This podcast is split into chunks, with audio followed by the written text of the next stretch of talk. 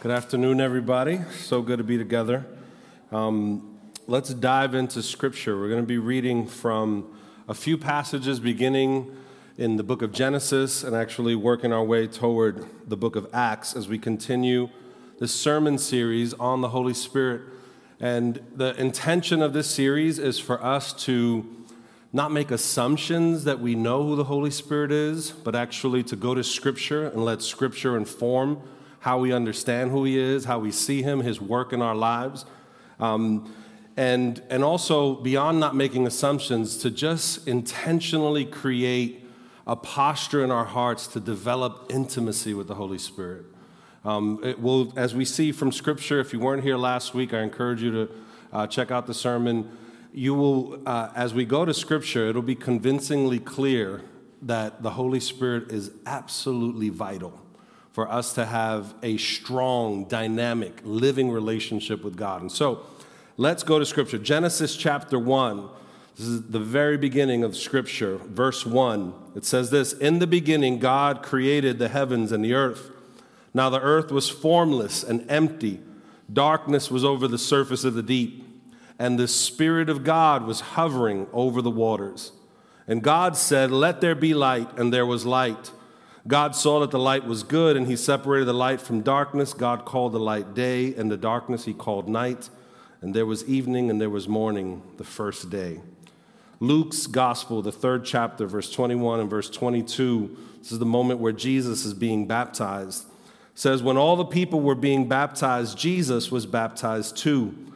And as he was praying, heaven was opened and the Holy Spirit descended on him in bodily form like a dove, and a voice from heaven You are my Son, whom I love. With you I'm well pleased. Acts chapter 10, verse 34 to 38. This is the moment when Peter is preaching after the Holy Spirit comes upon Cornelius and his household. These are the first non Jews that receive the gift of salvation. It says this Then Peter began to speak. I now realize how true it is that God does not show favoritism, but accepts from every nation the one who fears him and does what is right. You know the message God sent to the people of Israel, announcing the good news of peace through Jesus Christ, who is Lord of all.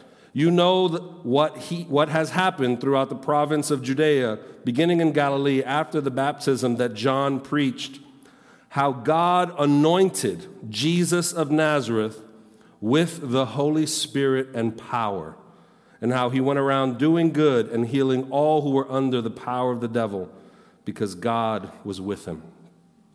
Would you join me in prayer? Lord Jesus, thank you for this opportunity to come to your word, to learn of you, to hear your voice. Instruct our hearts, we pray. And Holy Spirit, as we go to Scripture to learn about who you are and your work, may we have an encounter with you. Teach us who you are. Give us openness in our hearts for all that you desire to do. And Father, may we hear, as Jesus heard in the waters of baptism, your voice resounding over us that we are your beloved and that you are well pleased with us. We love you and we thank you in Jesus' name. Amen and amen. You know, I, there's a book I would encourage each of you to get a hold of during this sermon series on the Holy Spirit that uh, will be in this series till the day of Pentecost. So we have a few weeks where we're going to cover some really rich ground in Scripture to discover and lean into all that the Holy Spirit makes available for us. But the book I want to encourage you to check out during this series, it'll be a great devotional read. It'll encourage you in your prayers and your quiet time with Jesus. It's a book called Forgotten God by Francis Chan. And the, the book is really devotionally written, it's well written, it has rich theology in it. But in particular, why I reference it today, honestly, is just because of the title. The title aptly, sadly, but aptly describes the posture that we tend to develop toward the Holy Spirit. That very often he's forgotten. Um, he's seen as tangential to the Godhead. Um, we respect him, we honor him, but we don't always acknowledge him. We don't always create the place that he deserves in our lives. And part of the hope of this series is to recover that, to make sure that he is not forgotten, that he actually has his rightful place in our lives, leading us, shaping us, empowering us. But it's an idea to wrestle with, isn't it? The idea that you and I could actually forget God. Think about that for a second. That we can actually forget God, that we often forget God, and that we are constantly in a state of recovery of trying to remember God. I don't know about you, but one of the worst things, and now please keep this in perspective, this is totally first world problems. Um, I hate when I forget my wallet. When I, how many have ever gone through that delightful experience in modern life, right? Who, like, how is it that these plastic cards contained in a container can cause so much dismay when you can't find them? And isn't it the case that you lose them when you can't afford to lose them, right? When you're, you got to leave the house in three seconds, and at that moment, can't find them. In my house, those are the moments when Chris is not very, very thoughtful about who Jesus is, and, and I forget God during those moments. I literally like line up my kids, I interrogate them, who did it? You know, just like, you, you look guilty. You're not giving me eye contact. Like it, I get so stressed. My wife, she she ratchets down my intensity. Like, Chris will find it, retrace your steps. I've done that already. You know, like I, I got it's so stressful. But what we're talking about today, it's not forgetting keys or a wallet. It's the fact that we often forget the Holy Spirit that we could live our whole day in life without a conscious dependence on Him. You know, one author said that if God lifted the Holy Spirit from the church, it might take us two years plus to realize He did it. Because we're so used to doing things in our own strength, in our own capacity, without a conscious reliance on Him which seeking to correct that and to recover that. And so, interesting, I was talking with one of our members, really thoughtful member, and, and she asked me a really provoking question. And I love the question because it's something that I've been thinking about quite a bit, honestly, for a couple years, um, on and off. And she asked the question, said, How do you as a pastor wrestle with times and seasons in the church where you don't see the work of the Holy Spirit active? And I love that question because I'll be honest, there have been seasons in, as a Christian, as following Jesus, pastoring, where I've seen the Holy Spirit do intense things, miracles, amazing works of God that make you like, wow, the Bible is real. This is true. This is our reality. Followed then by weeks and months of blah, you know, just like normal life, just get up, pay your taxes, you know, just pay your bills, do normal stuff, go to work. And it's just like, how do you wrestle with that? And and the question caught me at a perfect moment, especially as I was preparing to, to work on this sermon, because the reality is we, we kind of go through a pendulum sometimes. We either forget the Holy Spirit, or when we decide to remember Him, we only selectively remember Him in signs, in wonders, in miracles, in these kind of overt big things that are part of the stuff that he does. But today, I want to talk to us as we look at these scriptures about the hidden work of the Holy Spirit. Can you say that with me? The hidden work of the Holy Spirit. Romans chapter 8, verse 14 to 17 is the passage we're going to spend the rest of our time with. It says this For those who are led by the Spirit of God are the children of God. The Spirit you received does not make you slaves so that you live in fear again. Rather, the Spirit you received brought about your adoption to sonship. And by him we cry, Abba, Father. The Spirit Himself testifies with our spirit that we are God's children. Now, if we are children, then we are heirs, heirs of God, and co heirs with Christ, if indeed we share in His sufferings, in order that we may also share in His glory. It's important to note that before the Holy Spirit empowers a person to do the works of God, the first thing he does, he empowers a person to become a child of God. That his first assignment, his first and primary interest, is not just to get you to do the works of Jesus, but actually to share in the experience of Jesus, to be a child of God. Now, what does that mean? It means that it's the Holy Spirit that imparts the identity of being a child of God. What Paul says in this verse is that it says it's the Holy Spirit, it says the Spirit you received doesn't make you a slave so that you live in fear again. Rather, the Spirit you received brought about your adoption to sonship. And it's by that Spirit you cry, Abba, Father. And it's the Spirit that testifies with our spirit that we are God's children. So it's the Holy Spirit, when you receive Him, that He testifies to your spirit. The first moment that you have a sense of that identity, that I'm a child of God, you didn't derive that on your own. You didn't just pull that from thin air. The Spirit testified, He preached to your spirit, you're a child of God. It's his adoption that he makes possible, the adoption to sonship. It's the Spirit, when we receive him, that we get this identity. Now, this is a fascinating thing to process an identity that is affirmed, not earned. An identity that is affirmed, not earned.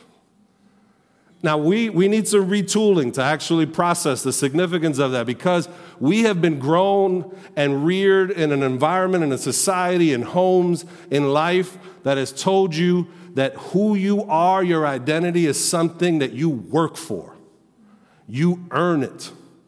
Now, it's not always good identity that we earn. If you're that friend that is constantly thought of as late Sally, or, or late Fred, I got news for you. You earned that identity. You, it was the consistent lateness. The con, you, you earned it. You earned it. You have established your name. You are associated with lateness. And you should be proud of that. No, I kid. Um, we earn our identities. We live in a city that unapologetically says you have to earn your identity and will take back the identity that you earn the moment you're flaky, just even one second. Our jobs tell us you earn your keep. We will reward you when you perform. Stop performing. We'll take back the goods. We have been acclimated to live with this sense of an unceasing striving to earn our keep, to justify our existence it's why we struggle with stopping work. It's why so many of us are workaholics. It's why so many of us struggle to take Sabbath, a day off, shutting everything off as worship and rest unto God is insane for so many of us. I was talking with this Christian leader, and he said it this way He said, I think I'm doing okay. I, was, I asked the question, How you doing, man? I know life is crazy. He's like, I think I'm doing okay. I'm having fun.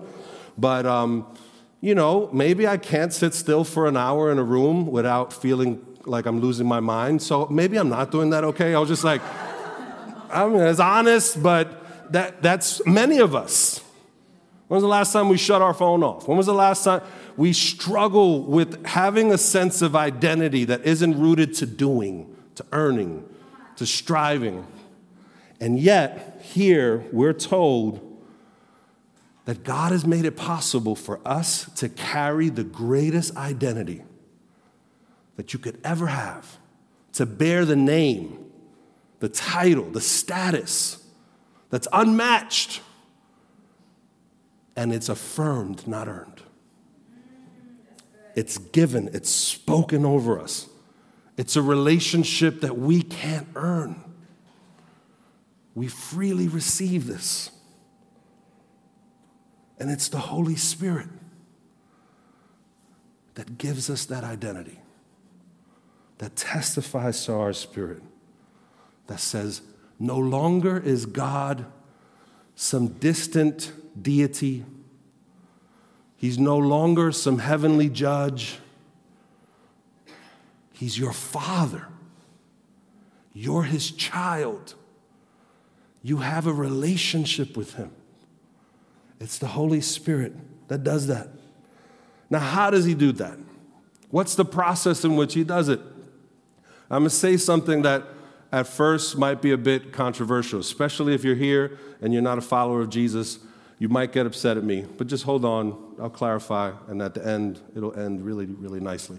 Um, I feel like a pilot that says, Turbulence is coming, but don't worry about it. Just buckle up, it's to be fine. Everyone that exists, whether they're a follower of Jesus or not, in one sense, can claim the status that they're a child of God. They have dignity, inherent worth. They were created with a purpose, and God created them. And if God is our Father, then they could assume that status. But it's one thing you assuming that status, it's another thing God affirming that status. And here's where us, as followers of Jesus, we're not just children of God because we're breathing, because we were created, because we have inherent dignity and worth, because we're human beings and we're made in the image of God. We are children of God at a level that's up here with everyone else. Does that mean we're perfect? No. Does that mean we don't have the same struggles as other people? Gosh, no. I know plenty of Christians that, wow, we win the struggle race with the world. And so it, that doesn't mean that we're better or, or we have some superiority, but it does mean that when God looks at the world, there are children of His that assume that status, and then there are children of His that He affirms that status over them. He says, You are my child. Who does He affirm that status to? Now, it, the Holy Spirit isn't like Oprah, like, you get a child of God, you get a child. Like, He's not just like giving this away just randomly. Actually, we understand from Scripture that there is a truth process. If you follow the crumbs of truth and, and ask, who does the Holy Spirit affirm this status that you're a child of God to? You realize it's not random, it's not arbitrary. Actually, there's a thought, there's a process behind it. And if we back up in the book of Romans, we get the clue. We get the identifying factor that people that believe this, that affirm this, that trust this, those are the people that the Holy Spirit says, I affirm them as children of God. I testify to their spirit that God is their dad, their Abba. I teach them to call on God as Father. Those people are the people that believe this. Romans chapter 3, verse 23 to 26, it says, for all have sinned and fall short of the glory of God, and all are justified freely by his grace through the redemption that came by Christ Jesus. God presented Christ as a sacrifice of atonement through the shedding of his blood to be received by faith. He did this to demonstrate his righteousness because in his forbearance he had left the sins committed beforehand unpunished. He did it to demonstrate his righteousness at the present time so as to be just and the one who justifies those who have faith in Jesus. Man, this is such a rich verse. We could spend a year on this. Let's look at verse 23. It says it, it is one of the most democratizing statements in the whole Bible. It's one of the, the barrier breaking statements in all of Scripture. It actually brings us together more than you could ever imagine, and that is when God lets us know some bad news about us. All of us, doesn't matter what school you went to, your SAT scores, doesn't matter what neighborhood you live in, what career, your family of origin, your ethnic background, all of us share this assessment that we have all sinned and fall short of the glory of God. Oh, but do we resist that appraisal? Do we fight that assessment? We fight it tooth and nail. And it's sad that we do. Like right now, if you went home and you were met with a letter from the IRS, and the IRS says you owe $50,000, I'm pretty sure every single one of you is like, I am fighting that. You got the wrong person. There is another person by that name, not me. I've been good. You will fight that. Why? Because the implications of that are intense, they're severe. You don't want to claim that status because of the consequences of it. Yet, to claim the status of being a sinner leads to nothing but good news. Because to claim that status is to identify yourself as a worthy recipient of the grace that's been aimed at every sinner. And Paul says not only that all have sinned and fall short of the glory of God, but all are justified freely by his grace through the redemption that came by Christ Jesus. And he goes on to say that God presented Christ as a sacrifice of atonement, that this Jesus that we worship, he died in our place, on our behalf. He died the death that sinners deserve to die because of our egregious, offensive arrogance, where we push God out of the center, where we forget Him, where we replace Him. Imagine we replace the Creator with things He created and say, I'll worship that and not you. And yet, to those sinners, He's made a way for pardon, for freedom, for grace. And all that's necessary is for us to believe that He's done it. It's an amazing thing. Imagine if you were arrested for the most reprehensible crime imaginable, where they have a right to keep you locked up for the rest of your life. You're guilty, you did it, there's no denying it. And they tell you, if you want out, there's only one way you have to believe that the judge is good, that the judge can pardon you, that despite the evidence that's insurmountable against you, that he has the ability and the willingness to wipe it clean. As insane as that is for you to believe, if you believe that, if that belief is registered in your heart, you can be free. It, it's an example, but it's, it, it crumbles after a certain point. It doesn't even bring us close to approximating the reality of what Scripture is telling us that's made possible through Jesus. But it's when we believe what to our minds is outlandish and so extreme, and the generosity and love of God is reckless. To those who believe, the Holy Spirit says, I will affirm to you that you're no longer just a, a child of God, that you are claiming an identity. No, I'm affirming it over you. You're a child of God. This is what makes us children of God when we believe the gospel, when we believe the good news. The Holy Spirit is then empowered to affirm that identity to us, to testify it, to speak it over us. Holy Spirit does so many amazing things. I wish we had more time. If we go back to Romans 8:14, I would encourage you this week read the verses that come before Romans 8:14 because you don't you won't fully understand this statement where it says for those who are led by the spirit of God are the children of God unless you read the context. Because leading up to those verses, what you'll find is that the Holy Spirit is actively leading God's children toward increased holiness, increased obedience. And so when it says those who are led by the Spirit of God, the context there is not that the Holy Spirit is leading you to buy this house or sell that one or move here or no, it, He's leading you toward increased holiness. And so, after he affirms this identity over us, there's some evidence that comes by this identity taking root inside of us. And the first thing that we become aware of is that the Holy Spirit empowers us toward increased holiness. It's so amazing what the Holy Spirit does in your life and mine when He affirms that identity that we're children of God. Because one of the things that happens is He alone changes our very appetites, our desires. There's things that prior to you having this affirmed identity that you're a child of God, there's things that you and I would once wallow in that after you get this identity that I'm a child of God, you somehow find yourself repulsed by.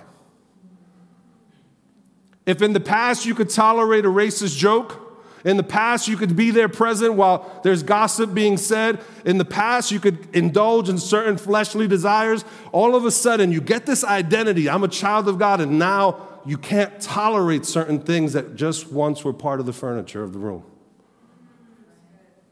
He increases us toward holiness.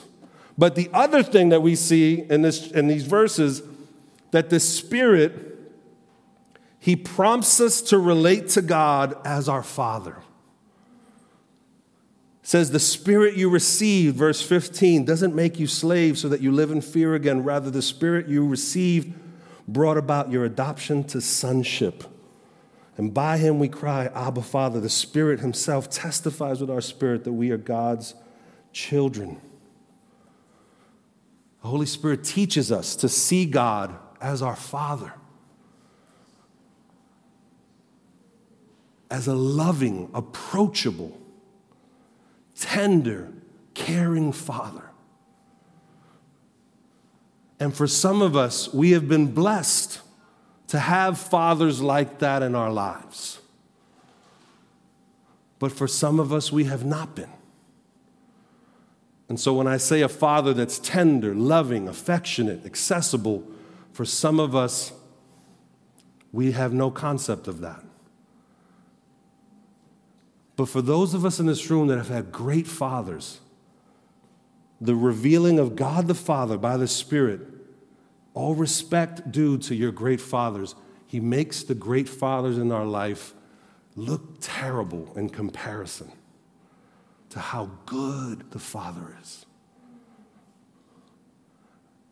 how amazing He is. One of the evidences that the Holy Spirit is affirming your identity as a child of God is that you are learning to see God as your Father, as an accessible, tender, approachable, loving, present Father. And if we're honest, for many of us, that's a struggle. For many of us, our default is to see God as cold, as distant, as someone you have to perform for, earn his love. Someone who's authoritarian, cold, indifferent. And the Holy Spirit comes and says, No, I'm going to teach you how to relate to God as your Father. And that requires a changing in everything. The third thing the Holy Spirit does, as we see Paul's writings here, he delivers us from fear. The spirit you receive does not make you slaves so that you live in fear again. But then it has the contrast. How, does, how do we get delivered from fear? What's the opposite of living in fear? It's receiving the spirit that brings about your adoption to sonship. This is amazing. The Holy Spirit, He delivers us from fear. Even the dogs rejoice at this good news. the Holy Spirit delivers us from fear by affirming our identity as children of God. And this is powerful. Because if we scratch the surface of most of our fears, the rational ones and the irrational ones, at the foundation of those fears is often unbelief toward the goodness of our Father. Fears are most potent when we tend to believe that God is not good. but not just generally good, but that He's specifically good to us and that we have a degree of expectation and reasonable expectation to believe that He will be good toward us, specifically my name, your name, where you live, you, the exact person. And we have that confidence because the Holy Spirit affirms us. You're not just some created person, you are someone who the Father affirms as his child. And you can expect this God to be good to you, to commit to be good to you, to be faithful. So much so, one of the reasons that you can expect that is because He's endowed you with the ability to be called His child. And in our world, some of the, the, the, richness of this language of adoption has been lost. But actually, if we go back to the first century, to Roman culture, when someone was adopted, they inherited the status of the firstborn son. So much so that they were never treated on a different level than their firstborn son. They had the same privileges, the same rights, and often could, re- could enjoy even a better relationship with the Father just by bearing the Father's name. In other words, when God affirms to you that you are His child and He's your Father, what He's affirming to you is that from that moment on, you could live through this life with the identity, the expectation that God will take care of me. Because to not take care of me would be for him to dishonor his own name as father. So for you walk around as, as marketing for the Father's glory, where people will be able to assess how good is our Father by how good he treats his children. And every single day he puts his name on the line, his faithfulness to be scrutinized by the world by his commitment to you as his child. He wants you and I to walk around with that expectation that I'm a child of God. I'm not an afterthought to God. I'm not an inconvenience to God. He doesn't have to work his way up to love me. I'm a child of God through and through.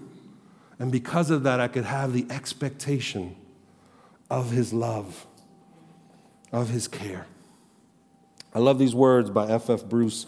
He says, The term adoption may have a somewhat artificial sound in our ears, but in the Roman world of the first century AD, an adopted son was a son deliberately chosen by his adoptive father to perpetuate his name and inherit his estate. He was no whit, not in the smallest degree, inferior in status to a son born in the ordinary course of nature and might well enjoy the father's affection more fully and reproduce the Father's character more worthily. If the Holy Spirit affirms and testifies to you that you're a child of God, He wants you to walk around with this reality that you have been chosen, that you're a chosen child of God, and that you have status, you have privilege that you should feel comfortable in exercising your right as a child of God. You know, we struck a deal with our kids years ago. Um, it, it was after Alexa, when she was first born, we threw a kids' party. How many are familiar with those kids' parties, right? What you don't know is that kids' parties are terrible. And so here's why we're not a fan. They're very expensive. Um, uh, you don't have fun as a parent. Uh, they're also, this is pre COVID, man, it's just germs spreading everywhere. Kids just like, I'm having fun, you know, just, uh, um, it's exhausting. So we struck a deal. We threw all of them one big party very early on, like by five. And then we'd have a talk with them, say, hey, got bad news, champ. What's that? We're never doing this again for the rest of your life. But we're not to leave you high and dry. In exchange, every year for your birthday, and those of you that have been born close, we're going to combine because we're not rich. What we're going to do is we're going to go away at least one night as a family. And what we found is that our kids are not that difficult to please. They just need uh, a pool at a hotel and a waffle maker. And so, you, if you're willing to drive long enough, you can find some good rates and some cheap stuff, cheaper than any party we've ever had. And all we got to do is go to this pool and waffle maker, and that's it. Alexa turned 13 in April. I can't even believe those words came out of my mouth. 13. And she, um, she cashed in her chips. She said, Hey, it's a big birthday. It's like, Yeah, we agree. It's a big birthday. She was like, Can we go away for a few more days than normal? I was like, Oh, wow. It's a great thought. It's like, Do you have a job I don't know about? You know, who's, who's paying for this extravagance?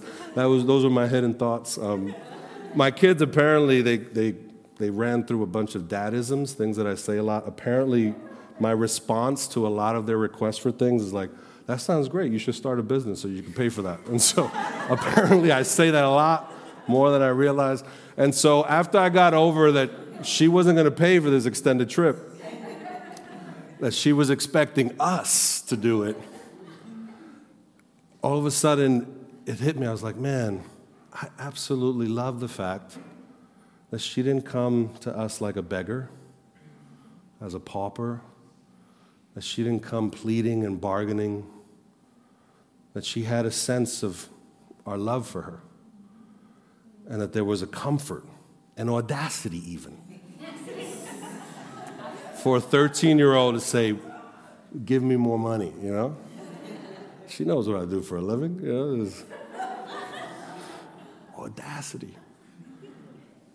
And I realize, man, when our relationship with God, for so many of us, when we come to God, how we pray, what we say, so often reveals that we see ourselves as paupers before God, as beggars, rather than children. That say, I have a reasonable expectation to believe that you're going to be good to me. And I'm going to pray from that place. Now, to be a child of God doesn't mean you won't face trials, and, and no, you will. I would love everything I've, I've realized I can't protect my kids from danger and mishaps and things, but I could assure them I'll be there with them no matter what. I realized the Father to walk with them is not some promise that you're never going to have heartache and disappointment and bad reports and situations, but it is a promise to know that He's going to be with us. Through it all when we feel worthy of His presence and when we feel unworthy. Because we realize this is an identity that is not earned, it's an identity that's affirmed and what that means for us practically is that in the moments where you feel most alive, most in tune with God, most spiritual, most obedient, and in the moments that you feel so far, so off, so broken, so undeserving, the relationship status doesn't change because it was never contingent on your ability to earn your place at the table. It was always an affirmed identity. You were always given a chosen status. The status you bear as a child of God was chosen for you. You were adopted. You were affirmed into this. All you had to do was believe the gospel. And from that moment on, how we pray changes, how we live changes, how we face heartache changes, because He's our Father. And the Holy Spirit delivers us from these fears that are rooted in the lie that we're not loved. As the worship team comes forward, I want to invite us if we could stand. And As we stand, I can't think of a more appropriate way to end our time together than to come to the Lord's table. Because it's in this act of communion when we come to the Lord's table where we are reminded of this status that we enjoy as children of God through faith, by grace, never a striving, earning, deserving status. In this room, there are people that you know that it almost feels like it almost feels like did the Holy Spirit get it wrong? Clearly, he was trying to affirm somebody else as a child of God.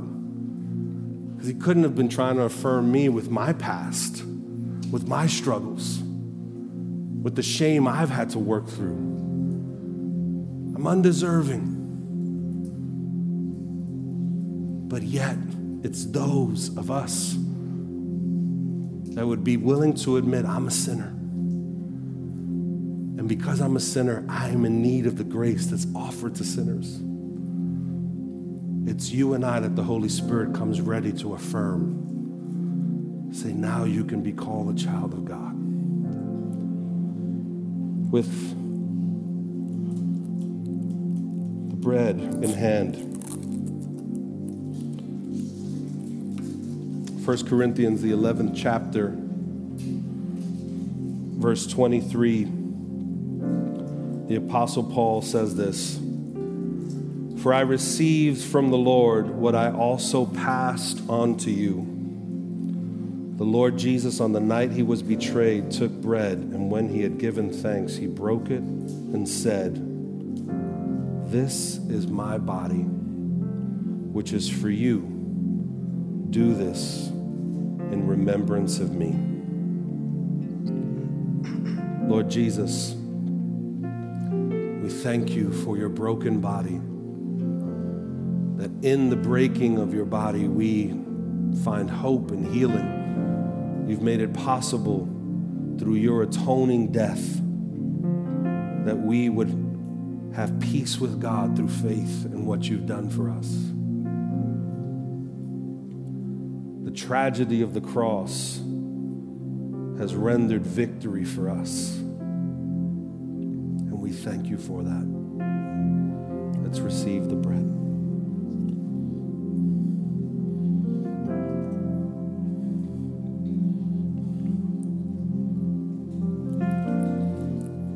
Cup in hand.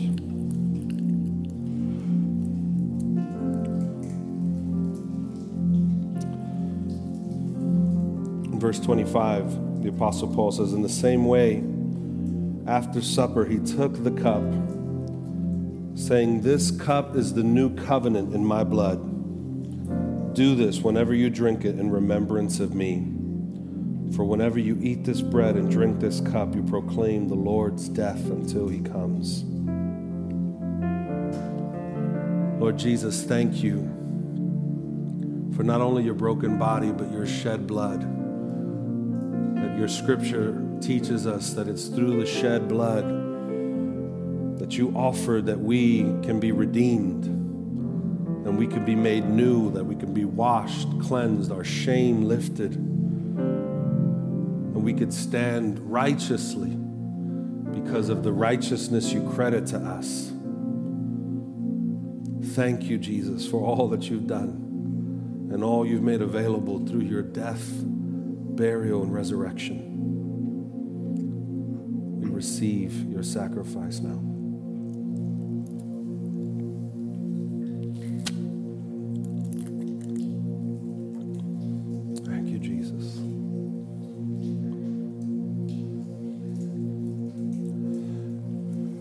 Before we respond in song and in worship, I want to encourage you the prayer team is available Um, they're going to be in, to the back, my left, to your right. And so at any given moment during the next few moments, you can slip out of your seat and go and receive prayer for anything the message might have stirred for you or anything you're going through whatsoever. Would really encourage you to go and receive prayer. Powerful things happen. True story. I, Friday night, I was with a bunch of vineyard pastors, and we were praying, and folks that didn't know anything about me, praying over me, and were speaking words that only Jesus could have put in their heart to pray. Absolutely powerful. This is the reality of what the Holy Spirit often does. And so I encourage you, go and receive prayer. The other thing is, you've heard us talk about it. We have an upcoming baptism class. And that would be an incredible space. If you're here today and you're like, man, I want to be a child of God, I want this affirmed identity, but you're not sure where you're at, baptism class would be a phenomenal space to process some of those questions, hear scripture, and see if you might be ready to take that step. Uh, praise be to God. There are several folks that are actually ready to take that step in our community. We're excited. We'll be having a baptism service very soon. But if you are interested in exploring that, that would be an incredible thing. Sign up, contact Pastor Denise, get your place in that class. We'd love to have you there. With that, could I invite us to raise our hands in the presence of God? Let's worship Him. Let's respond to Him who is here to affirm that reality that we're children of God by faith. The prayer team is available. Let's worship God together. You are my champion.